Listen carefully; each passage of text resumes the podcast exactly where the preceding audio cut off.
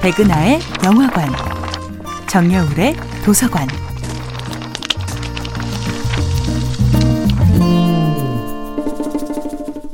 안녕하세요. 여러분과 아름답고 풍요로운 책 이야기를 나누고 있는 작가 정여울입니다.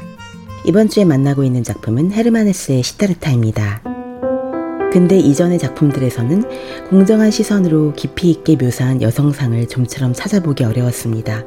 여성은 아주 호의적인 경우라도 이해할 수 없는 신비로 그려지거나 남성의 부당한 요구조차 두말 없이 수용하는 수동적인 존재로 그려집니다.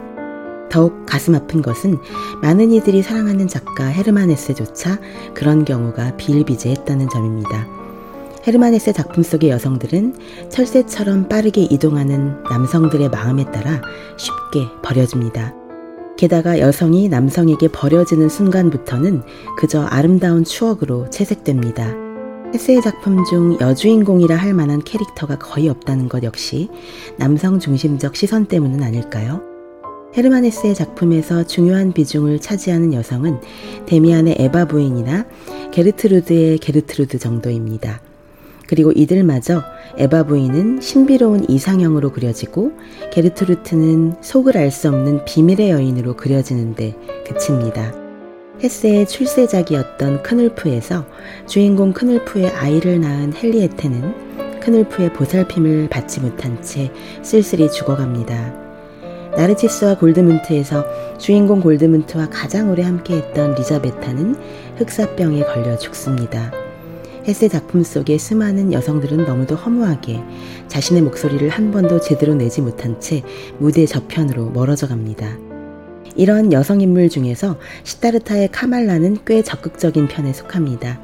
시타르타는 당대 최고의 기생으로 알려진 카말라의 모습에 반해서 먼저 다가가 구애를 펼칩니다.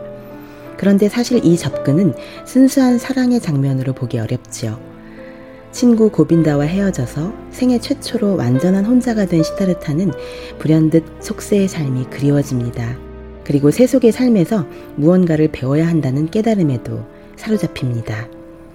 그런 시타르타가 저잣거리에서 가장 먼저 발견한 아름다운 여인이 바로 카말라입니다. 거린이나 다름없는 초라한 모습을 한 시타르타는 카말라의 집으로 찾아가서 사랑이 무엇인지 가르쳐 달라고 부탁합니다. 시다르타는 카말라라는 여인을 사랑한 것이 아니라 인간이 그토록 집착하는 사랑이 과연 무엇인지 탐구하고 싶었던 것입니다. 정야울의 도서관이었습니다.